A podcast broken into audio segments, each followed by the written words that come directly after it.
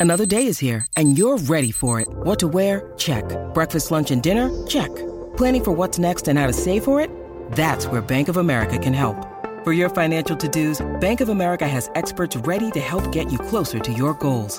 Get started at one of our local financial centers or 24-7 in our mobile banking app.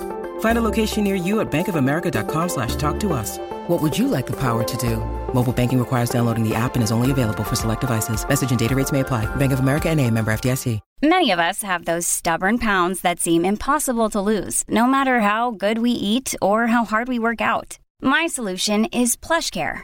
PlushCare is a leading telehealth provider with doctors who are there for you day and night to partner with you in your weight loss journey. They can prescribe FDA-approved weight loss medications like Wagovi and Zepbound for those who qualify.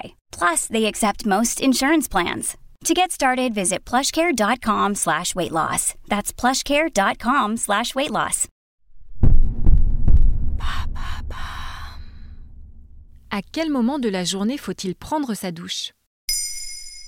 Merci d'avoir posé la question. Si la douche du matin nous donne un coup de fouet pour le reste de la journée, la douche du soir, elle, est surtout appréciée pour ses vertus relaxantes. Auto-wash, oui, automatique. Douche automatique. Selon une étude menée par l'Institut IFOP en juin 2022, 76% des Français prennent une douche tous les jours. La douche est un moment particulièrement important pour être en bonne santé et se prémunir des infections. Existe-t-il vraiment une heure idéale pour prendre sa douche? Si l'on en croit les professionnels de santé, les deux routines présentent des avantages différents. La douche du matin permet de se débarrasser de l'inertie du sommeil et même de stimuler la productivité.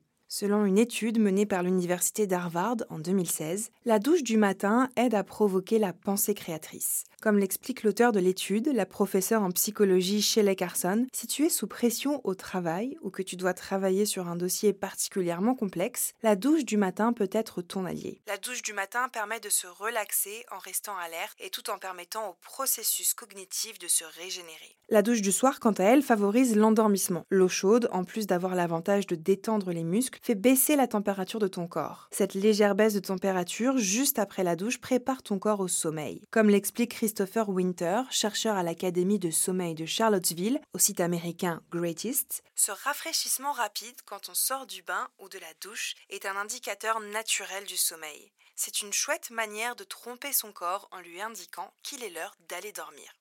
Est-ce que la douche du soir permet aussi d'éliminer les saletés de la journée? En effet, la douche du soir est une bonne manière de faire peau nette en éliminant toutes les impuretés. Le pic de production de sébum ayant lieu en début d'après-midi vers 1h, si tu as la peau grasse, il vaut mieux te doucher le soir. Selon Bethany Schlosser, professeure en dermatologie et directrice du programme de santé de la peau des femmes chez Northwestern Medicine, la production de sébum atteint son maximum vers 13h de l'après-midi. Il est donc vraiment bénéfique de prendre une douche le soir pour prévenir les éruptions cutanées. La douche du soir permet aussi de garder un lit propre et de réduire les risques d'acné du dos et des pellicules. Le matin, on aura une plus belle peau et de plus beaux cheveux. Conclusion, la douche du soir présente plus d'avantages? Oui, mais tu peux choisir la routine que tu préfères en fonction de tes besoins. Si tu fais du sport le matin, par exemple, tu vas opter pour une douche le matin. L'essentiel, c'est de se doucher régulièrement sans en abuser. Car comme l'explique la dermatologue Nina Ross dans les pages de West France, trop de savonnage déséquilibre la flore cutanée, rend notre peau très irritable et sujette à diverses pathologies comme l'eczéma. En dermatologie, nous recommandons de se laver un jour sur deux lorsqu'on veut limiter ces problèmes de peau, notamment chez les enfants. Maintenant, vous savez, un épisode écrit et réalisé par Olivia Villamy. Ce podcast est disponible sur toutes les plateformes audio. Et si cet épisode vous a plu, n'hésitez pas à laisser des commentaires ou des étoiles sur vos applis de podcast préférés.